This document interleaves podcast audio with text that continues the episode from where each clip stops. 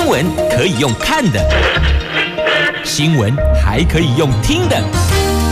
亲切的早安问候，专业的新闻分享，欢迎加入美英主持的 News Online，说新闻给你听。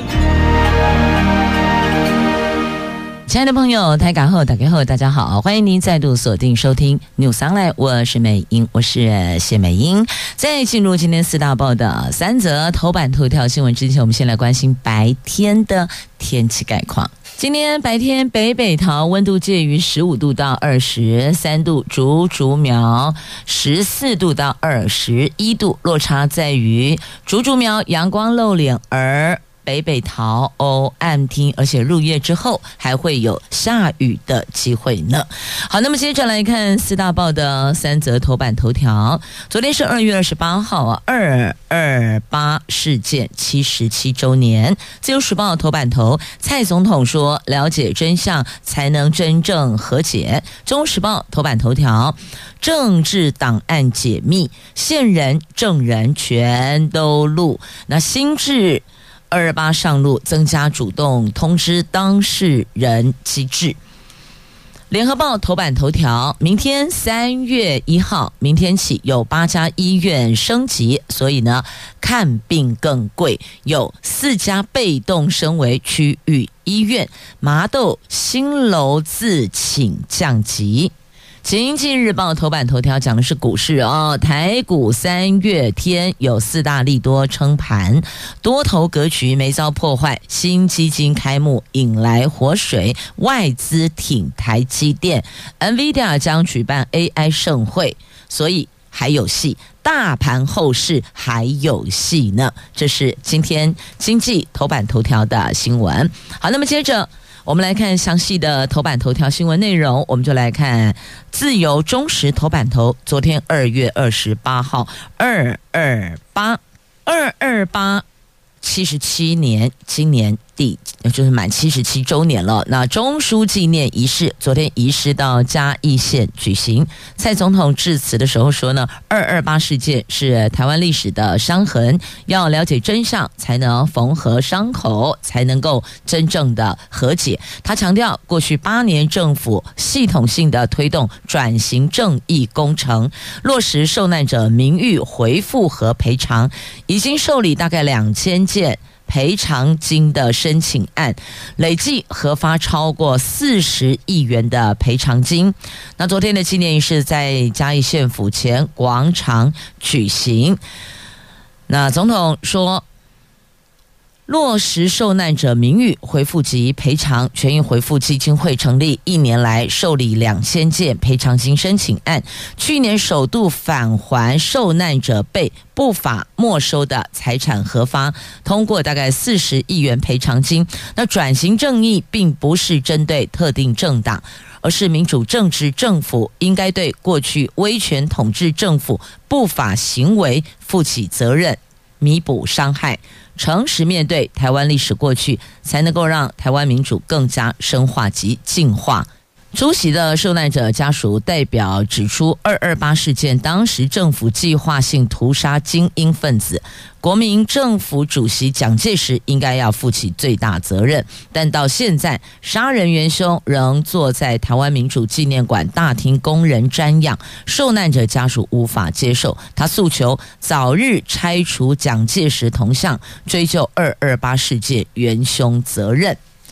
这是今天自由头版头，那么中时头版头条重点放在档案解密，这政治档案全面解密，政治档案条例修正新制二十八号起实行，最大变革是国家机密档案不再永久保密，除了有特殊情形属于国家机密的政治档案，最长四十年也必须解密，并且新增主动通知档案当事人作业，而政治档。案中所记载的公务员、证人、检举人及消息来源人的姓名、化名、代号，还有职称，不能够再以国家情报工作法为由不公布。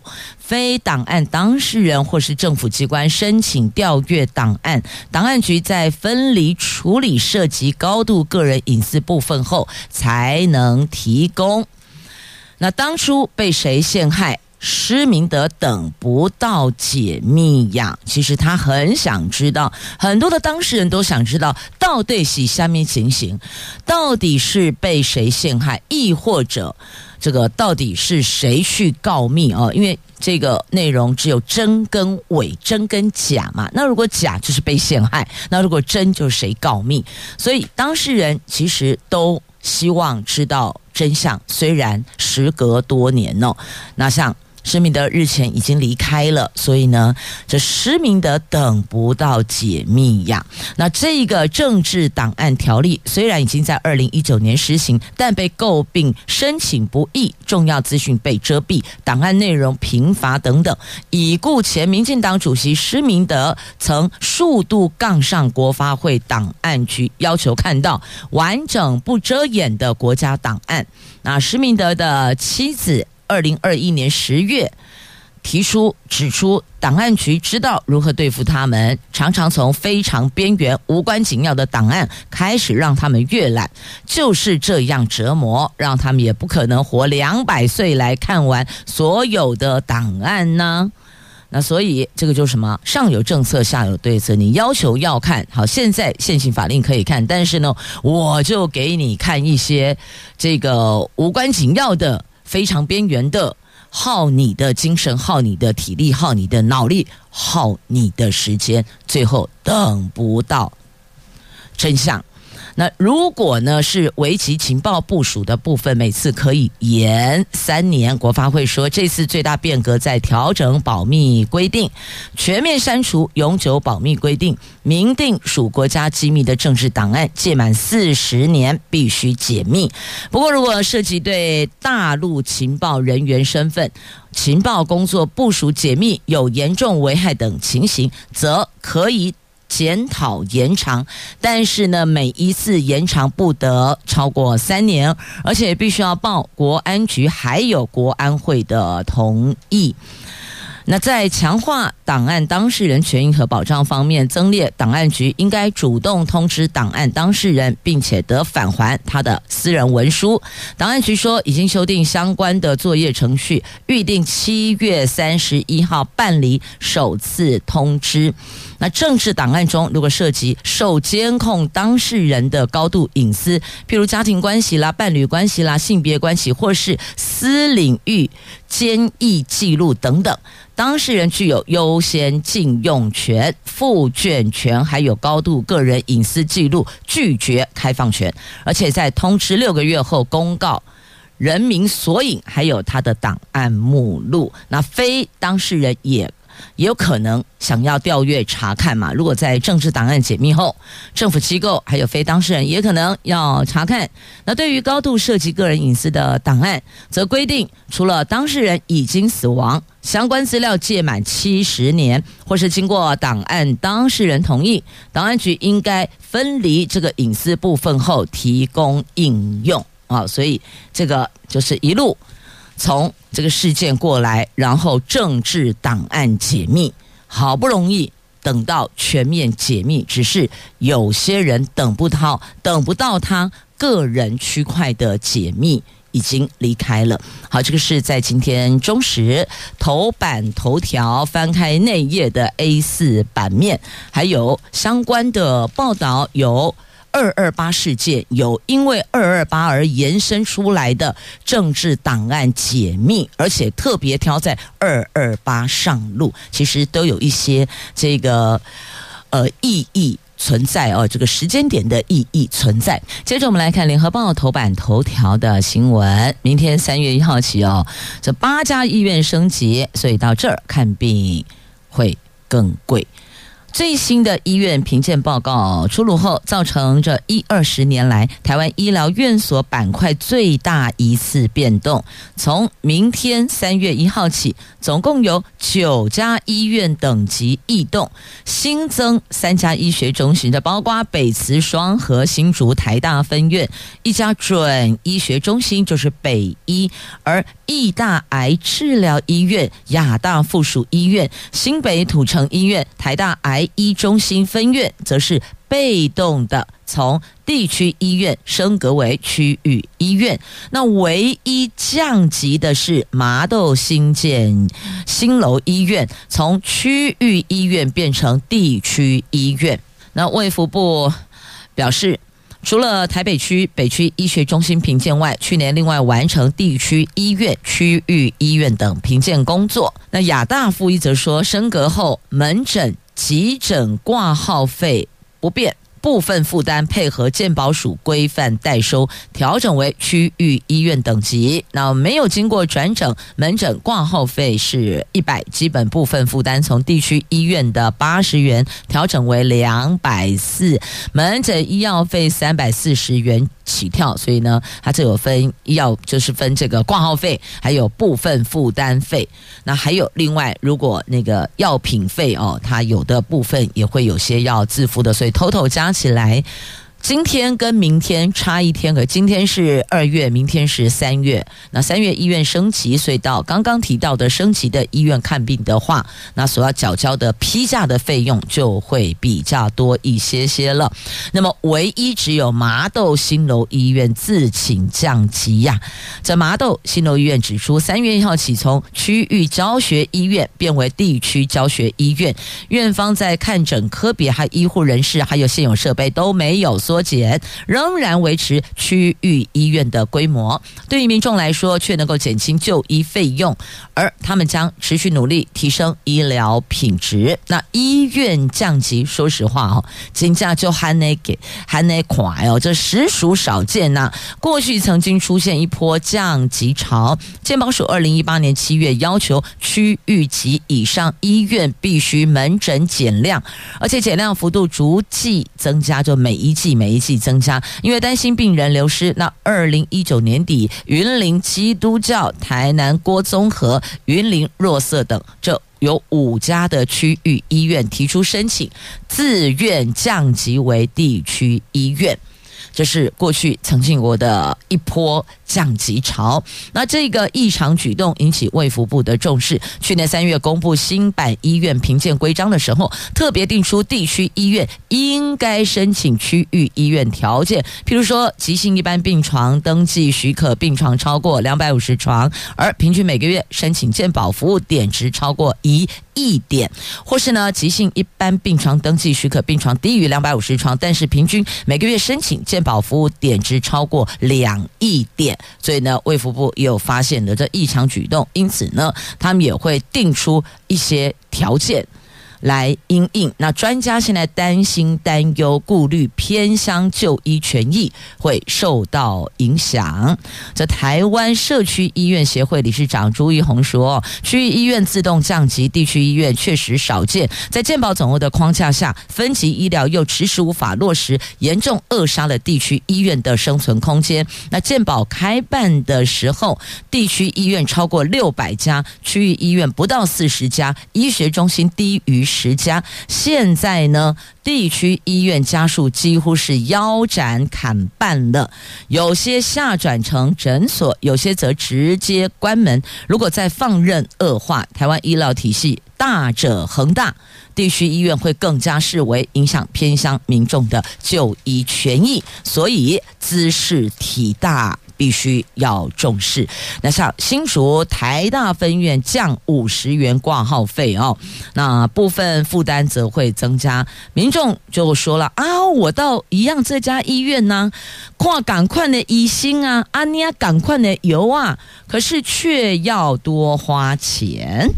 好，这在今天联合头版头翻开那页的 A 图。面有相关的报道，您就自行翻阅详细的内容了。接着我们来关心财经新闻，我们来看《经济日报》头版头条，讲的是股市。股市明天进入三月天，明天三月一号了。法人预期台湾股市将有四项利多，有助于推升行情向上，包括第一个，大盘多头格局没遭到破坏。这虽然前天。因为昨天二二八休市嘛，哦，那前天星期二虽然股市涨多回档，不过仍然守稳五日均线以上，而且各均线呈现多头排列。目前加权指数虽然跟季线乖离率拉大，但不排除以盘带跌来缩小乖离率。预期行情将呈现高档震荡整理格局。农历年后的一万八千六百左右跳空缺口具有强烈。强劲的支撑。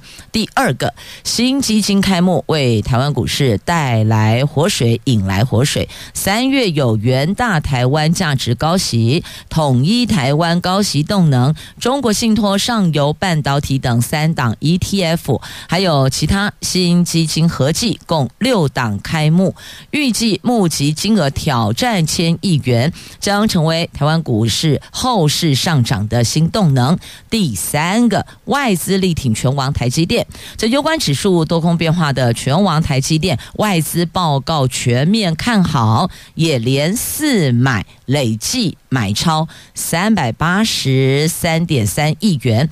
外资法人中包括了高盛、花旗、摩根大通、美银、摩根士丹利、瑞银、汇丰、麦格里、野村等九家外资，通通都给予买进。或是优于大盘平等，目标价上看到七百七十，就七百七到七百之间哦，七百到七百七之间啦。那第四个就 NVIDIA 回答将在三月十八号举办 AI 盛会，分析师指出，现在众人期待辉达绘图处理器技术大会登场，可能透露有关下一代晶片还有初期需求的细节，届时有望给。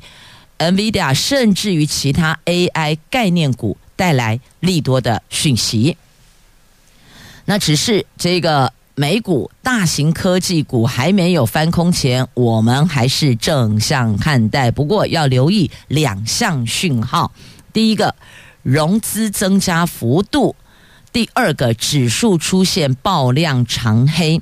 这爆量不涨。就必须留意市场特定人在大量供应筹码，行情有反转的疑虑。所以呢，虽然正向看待，可是要留意两项讯号。好，这是今天经济头版头条给的方向，提供参考的内容。好，那么接着再来看啊、哦，什么叫做十年一场空？苹果就是了，他们不做电动车了，投入数十亿美元资金，哎，结果梦想没能成真，未来专注发展生成式 AI。根据知情人士透露，苹果公司已经取消研发十年的电动车计划，宣告放弃执行长库克在二零一四年左右启动的终极行动装置梦想。部分员工将转移到人工智慧部门，专注于生成式 AI 工作。而这个也暗示苹果不再把未来。堵在要价十万美元的自驾车，而是追赶同业的 AI 效能，而且要集中资源在头载装置的商业化，所以。方向有做调整了，等于就是说呢，花了十年一场空啊，梦想还是没能成真。这个终极行动装置放弃了，未来专注生成式的 AI 发展。人的一生有几个十年呢？企业厂家又能有几个十年计划呢？那苹果决定放弃长达十年的电动车研发计划，引发产业界大咖热议。特斯拉执行长马斯克在社交平台 PO 了致敬跟点烟的表情符号，而且说一家汽车公司的自然状态是死亡，感叹造车之难，破产是汽车公司的常态呀。那另外一个，我们来看，同样哦是手机厂，然后跨造车的小米，小米董事长雷军对于苹果宣布放弃他们。感到非常震惊。那理想汽车董事长则认为这个是正确的战略选择。所以你看，这个从手机厂商跨足造车，小米嘛，就苹果跟小米，苹果现在跟你说，搞了十年不玩的，我们不玩的，收掉，专注发展生成式 AI。那你看，跟他同样的这个小米的董事长雷军感到非常震惊。可是另外一家。就是造车的这个汽车厂的老板则认为这个是正确的战略选择。我们来看一下为什么两个人看法差异如此之大。这雷军说，就小米的小米的陶 K 共小米战略是人车加全生态，而且提到深知造车难度，三年前依然做了无比坚定的战略选择，认认真真为米粉们造一辆好车。这米粉就是小米。哦，那像就像果粉讲的是苹果一样哦，为他们造一辆好车。那么，另外一位理想汽车的董事长则说，苹果放弃造车，选择聚焦人工智慧是绝对正确的策略选择，时间点也适合。他分析，人工智慧会成为所有设备、服务、应用、交易的最顶层入口，这是苹果的必争之战。汽车大获成功的必要条件仍然是人工智慧。汽车的电动化是上半场，人工智慧才是决赛呀。那另外一家汽车公司的老板小鹏汽车。老板何小鹏，他 Po 文表达意外，他说去年还讨论过呢，汽车行业新进入者会在二零二四年内全部出牌，但除了苹果，二零二四年后的十年会进入淘汰赛和全明星赛，但没有想到。苹果在二零二四年出了这样的牌，说不玩了，我退出了哦。那么在社群媒体上，有不少分析人士指出，苹果放弃造车，尤其对小米汽车来讲不算好消息，因为苹果造车跟小米造车有很高的相似度。那巨头苹果放放弃，在某种程度上证明了这条路是很难走通的哦。苹果看一看。算了，放了。那小米呢？小米是否还能够继续走下去呢？好，这有其实有点像哦，这投资就跟买卖股票一样，发现这个牛皮股或者已经不动如山股哦，那早早放弃，另觅其他优势股。所以这个也或许是一种思考思维的模式了哈，十年一场空，还投入数十亿美元资金呢。好，那么接着讲到这个车子，车要么就是这个电动车，要不然就油电混合车，要不然就是全油车，对吧？好，那我们就来关心汽油。来，根据知情人士透露，石油输出国组织跟伙伴国将讨论延长自愿减产措施到第二季，甚至可能持续到。年底来支撑疲弱的国际油市。另外呢，俄罗斯已经宣布三月一号起禁止汽油出口六个月。此外，投资人期待加萨走廊停火协议有望在未来几天敲定，也带给国际油价压力。那美国总统拜登在二十七号指出，根据停火协议草案，以色列已经同意在穆斯林斋戒月期间。暂停在加萨走廊的军事行动，但是以色列、哈马斯还有卡达调停人都对停火协议保持审慎态度。好，这是这个有关。加萨走廊区块的，那么另外同样经济头版下方还有这一则新闻呢、哦，比特币冲上六万美元了。这是来自彭博资讯报道，比特币价格二十八号突破六万美元大关，这是两年多来。第一回，头一回看到的，而这种加密货币在二零二一年十一月写下空前新高，逼近六万九千美元。支持者期盼这一波涨势能够让价格刷新历史记录哦，能够写下一项新纪录。好，这是在今天经济头版版面所有的新闻都带您关注了。接着来补充一下啊，在节目上一段呢提到了，在苹果放弃十年造车，火力集中 AI 嘛。那现在告诉你，电动车霸主比亚迪不进军美国啦。这电动车制造大厂比亚迪高层对美国的媒体指出，没有进军美国市场的计划呢。好，这个话题到这儿先。告一段落，那接着呢，我们要来看的是哦，这国台办跟陆委会啊，这两边互杠啊，就是针对这一起陆船翻覆事件哦，国台办批管碧玲冷血，陆委会反向指控歪曲事实。所以我们到底还要不要解决问题呢？这陆船翻覆酿两人死亡事件，海巡署跟陆方代表团经过九天的协商，始终没能达成共识。原本传出昨天要开会，但受媒体在陆方代表下榻的饭店守候了一整天，海巡署人员都没到场。根据可靠消息指出，因为双方协商后将改为用书面致歉，双方目前都在内部讨论如何把想要表达的文字更加理想化。不过呢，大陆国台办发言人朱凤莲昨天公开点名海委会主委管碧玲，重批他。他隐瞒真相、推诿卸责、谎话连篇，不仅对遇难者没有一句道歉，还对善后工作不断的设置障碍，极为冷血。同时否认两岸在金门密集谈判室协商，他们说只是对善后处理事宜沟通。所以你看哈，我们平常用这个字眼要多么的审慎，难怪他改为书面道歉，必须。要讨论妥当，把表达的内容文字更加理想，而不会有其他的弦外之音，亦或者让其他有心人士可以过度解读。你看看这个协商跟沟通，哈，我们不是协商。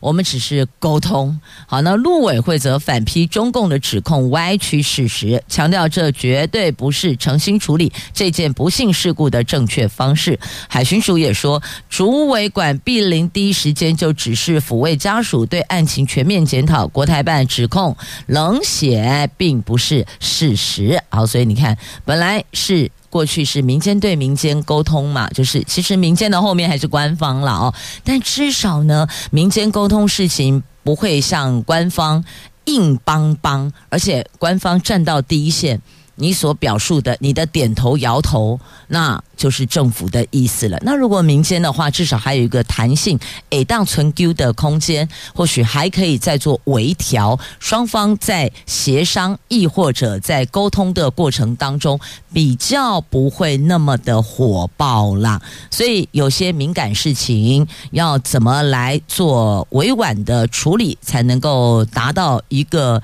共创双赢的结果？当然，这件事情我们不能够讲谁赢哦，没有这件事情都是输家，但通常哦，我们在职场上面对许多的事情，大概处理的模式就是这样：如何寻求最小伤害、最大的这个呃最大数的共识，这个才能够有共同的目标方向，才能结案嘛。那像现在杠在这个地方，其实哦，对后续事情的解决是没有帮助的。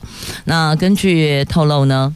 这么多天来，双方都已经略显疲态哦，就疲惫的疲哦，都累了啦，态度也都有些软化了。那目前大陆方面考虑同意把公开道歉改成书面道歉，约定各自提出想法跟内容，用文字来做表述。但由于这一篇文字的确是很不好写。昨天双方都在内部讨论，决定延后明天再议，寻找彼此都能接受的平衡点。这个就是哦，虽不满意，但勉强可以接受。不管是在这一起帆船的世界，亦或者在我们个人职场领域上的沟通，其实常常很多时候都是这样，很难说完全顺了一方，因为顺了孤意就逆了扫意，所以如何寻求一个彼此都不满意但勉强还可以接受的那个平衡点，这个就是智慧。那由于两位生还渔民交接的时候，大陆红十字会人员并没有签署交接证书，那金门红十字会也否认签署遣返人员移交证书。那这一次究竟是一金门协议，或是两岸共打协议？所以到底是哪一个协议？那对岸说呢，大陆是接回两名生还渔民，并不是遣反。他们也否认两岸密集谈判是互动新模式。那泉州红十字会受家属委托，跟台湾方面就事件善后处理事宜进行沟通。所以看到了没有？不能用协商，要用沟通。那不能说是遣返，他们说这是接回。你可能觉得说啊，管他遣返还是接回啊，就是邓启啊，就是回家了哦。没有，遣返的意思跟接回是不一样哦，差很大的。好，这个是已经喧闹多日，但还是没能画下句点。那接着我们就延伸呢，来看一下这个放宽陆配入籍户籍的籍哦，入户籍是否冲击健保，这个需要评估。这立法院国民党团要推动法案，让陆配取得我国国籍年限比照外配，从六年缩短到四年，引发部分医界人士的忧心，恐怕增加健保财务的负担。卫福部说，缩短陆配申请国籍年限，相关影响不限。限于陆配个人，后续一规定也可能会改变。那对健保会有什么冲击？必须搜集相关数据，经过精算之后再行评估。所以现在也。没能说个准呢。那医师工会则说，国籍跟健保应该脱钩讨论。那健保署说，陆配年轻，医疗需求比较少，但医亲对象复杂，所以呢，这各有需要考虑考量的点。好，就是谈到这个从帆船事件谈到跟对岸有关，我就一并拉过来一起来关心了。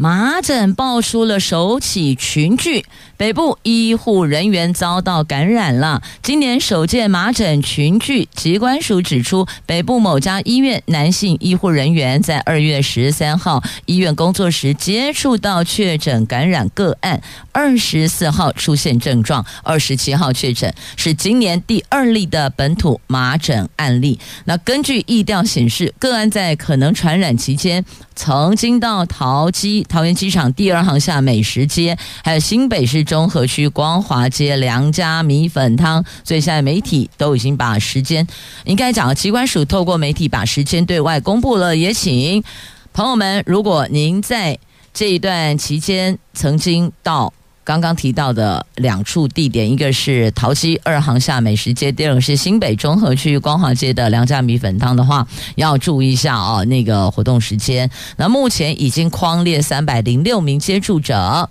包括非同住的亲友、医院活动地接触者等等，都必须要进行自我监测到三月十五号呢。因为麻疹是属于第二类传染病，可以经由空气。飞沫传播或接触病人鼻咽分泌物而感染，出诊前后四天都具有传染力，传染性相当的高。在疫苗还没有使用前，超过百分之九十九的人都会被感染。初期症状类似感冒，前初症状是发烧。鼻炎、结膜炎、咳嗽等等，还有发烧三到四天后，口腔内出现斑点，这个就是麻疹。好，那根据。这个 WHO 监测资料显示，去年全球疫情明显上升，以欧洲区增幅最大。欧洲区报告有五万八千例的病例，是前年的六十二倍耶。所以你看，这个是不是相当的严峻呢？那今年到现在，欧美各国还是不断报告零星案例，疫情明显比去年同期有上升呢。那欧洲区属评估，去年麻疹疫情暴增，主要原因是疫苗。接种覆盖率下降所导致，预估疫情将持续到今年。那我国今年已经累计有三例麻疹病例，年龄介于二十岁到三十多岁，其中有两例是本土病例，属于同一个群聚事件。另外一例则是马来西亚境外移入的。那疾管署呼吁哦，接种疫苗是预防麻疹最有效的方法。家里如果有年满一岁的幼儿请尽速接种麻疹，还有腮腺炎、德国荨麻疹混合疫苗等等，增加身体的保护力呢。好，那讲到了这个麻疹，我们就再连接这相关的哦，这癫痫。来，不过这个癫痫要扣到的是哦，有关驾照的部分。这癫痫没有换发驾照撞伤人，判刑八个月，然后在开车途中。突然之间失去意识，因此害人重伤，无法自理生活，所以呢是以过失致重伤害罪给判刑的哦。所以特别提醒大家要当心留意，这癫痫还有失智、视障、复检没通过要收回驾照。所以你看这一名患者他没有去换发驾照哦，那没换发驾照，那请问没有换发驾照，他到底是有照驾驶还是无照驾驶？那这到底该如何来论定啊？那另外来看，今年可望上路的就是哦，癫痫失智视障复检没有过，就把驾照给收回。这开车或骑车途中疑似因为癫痫发作导致车祸事故，时有所闻。那交通部因此研议修法，将从就医、出险等资料找出癫痫、失智症、视觉障碍症等高风险驾驶进行复检。如果被判定不适合骑车开车，将要求缴回或是注销驾照。那今年可望上路，早上之前就提过了嘛？哦，那今年有机会可以上路。好，那因为法规不严谨，那系统又没注记。因此会有不少患者侥幸上路，这肯定是会有的哦。那关景说呢，癫痫患者体格检查不合格，依规定无法考到驾照。那驾驶人因为癫痫导致车祸，如果过去不曾发作，几乎都是隐瞒病情，甚至无照驾驶。那对于相关的规则规定，虽然有明确规定，发现患有癫痫而体格不合标。准者应该缴回驾照给监理机关，但是没有罚则，只有少数的几个人乖乖缴回。所以所以呢，你要求这么做，但没有扣罚则，这就法规不严谨哦。所以呢，缴回来的也是寥寥可数啊。那多数患者仍然抱持侥幸、便宜行事的心态，或是因为有服药控制而自认为不会发作，冒着可能会伤害别人、伤害自己的风险开车或骑车上路呢？好，这个加上没有注记哦。那警方说，癫痫是身体疾患，警方系统没有对此进行注记，只能看当事人的良心。交通事故风险太高，交通部应该严厉改善。所以呢，这是不是应该要做注记？这个是提出来可以讨论的。好，那么再来这个就不用讨论了哦。确定延长十年呐、这也有十年呐、这不是苹果有十年哦。中小企业加薪抵税拟延长十年。经济部也有意取消景气启动门槛，财政部说必须要提评估报告。这个中小企业为员工加薪水可享有租税抵减优惠，将在今年五月十九号落日。那经济部正在研拟修法，将落日时间延长十年。此外，也希望透过修法鼓励企业为员工加薪加薪水啦，回应民众对提高薪资水准的期待呀，好，相信听到这一则新闻的，如果您是这主顾主顾嘛啊，如果您是劳方，您是雇员，你当然是乐观其成啊，满心期待啊。但是对于资方来讲啊，雇主部分，他们是否愿意这么做，他们还得精算，就是我加了薪水，然后我可以抵减的税到底阿内森哎侯北侯哦，所以呢，企业主都会算的很精准的。如果加薪，抵税嫌少，那他可能就会做其他的一个考量，因为这不是强制性的哦，只是一个鼓励性质。安内五了解不？接着我们一样来看跟考照有关的哦，这机车考照六月起纳危险感知测验。观看上路影片，发现潜藏危险作答。这机车考照笔试变革，去年总共有三千零二十三个人因为交通事故死亡，其中。一千八百八十六名是机车骑士，占比百分之六十二点四。交通部公路局说，今年六月机车考照笔试将纳入五题危险感知题，这个部分占十分。考生必须观看实际上路影片，而且发现其中潜藏的危险，这包含行人突然冲出来等实际情况哦。这等于是模拟实际上路的概念了。好，那么接着再来看中时头版下方哦，土瓦鲁新政府说要重新评估加强两国关系的可能，希望当姑姑等等哎丙佑，我国南太平洋友邦土瓦鲁新任的交通、能源、通讯和创新部长，他在二十八号在社群网站发布声明，确认对台湾的邦交关系。另外一个南太平洋的友邦马绍尔群岛总统海尼则因为美国国会拒不批准自由联合协定经费，说跟美国的关系将被政党政治摧毁。那媒体指出，这个举动将让中国势力趁虚而入太平洋地区呢，所以后续还有待观察。我们在这这两个朋友到底稳不稳妥呢？得加强互动，持续观察。好，那么接着再来。这是立法院了哦，交通委员会的召委传出蓝营要礼让给民众党，结果呢，蓝营基层炸锅样。那今天立法院要选召委，蓝营立委说可以礼让，但不要让到自己委员会。这绿营则是呢。搬张板凳，泡杯好茶，隔山观虎斗啊！在今天立法院要举行招委选举，蓝白是否合作引发关注？有八个常设委员会里，民进党团预估将各取得一席招委。那传出国民党团礼让交通委员会给民众党团的可能性高。那曾经担任多届交委会招委的国民党立委陈雪生说，会遵照党团意见。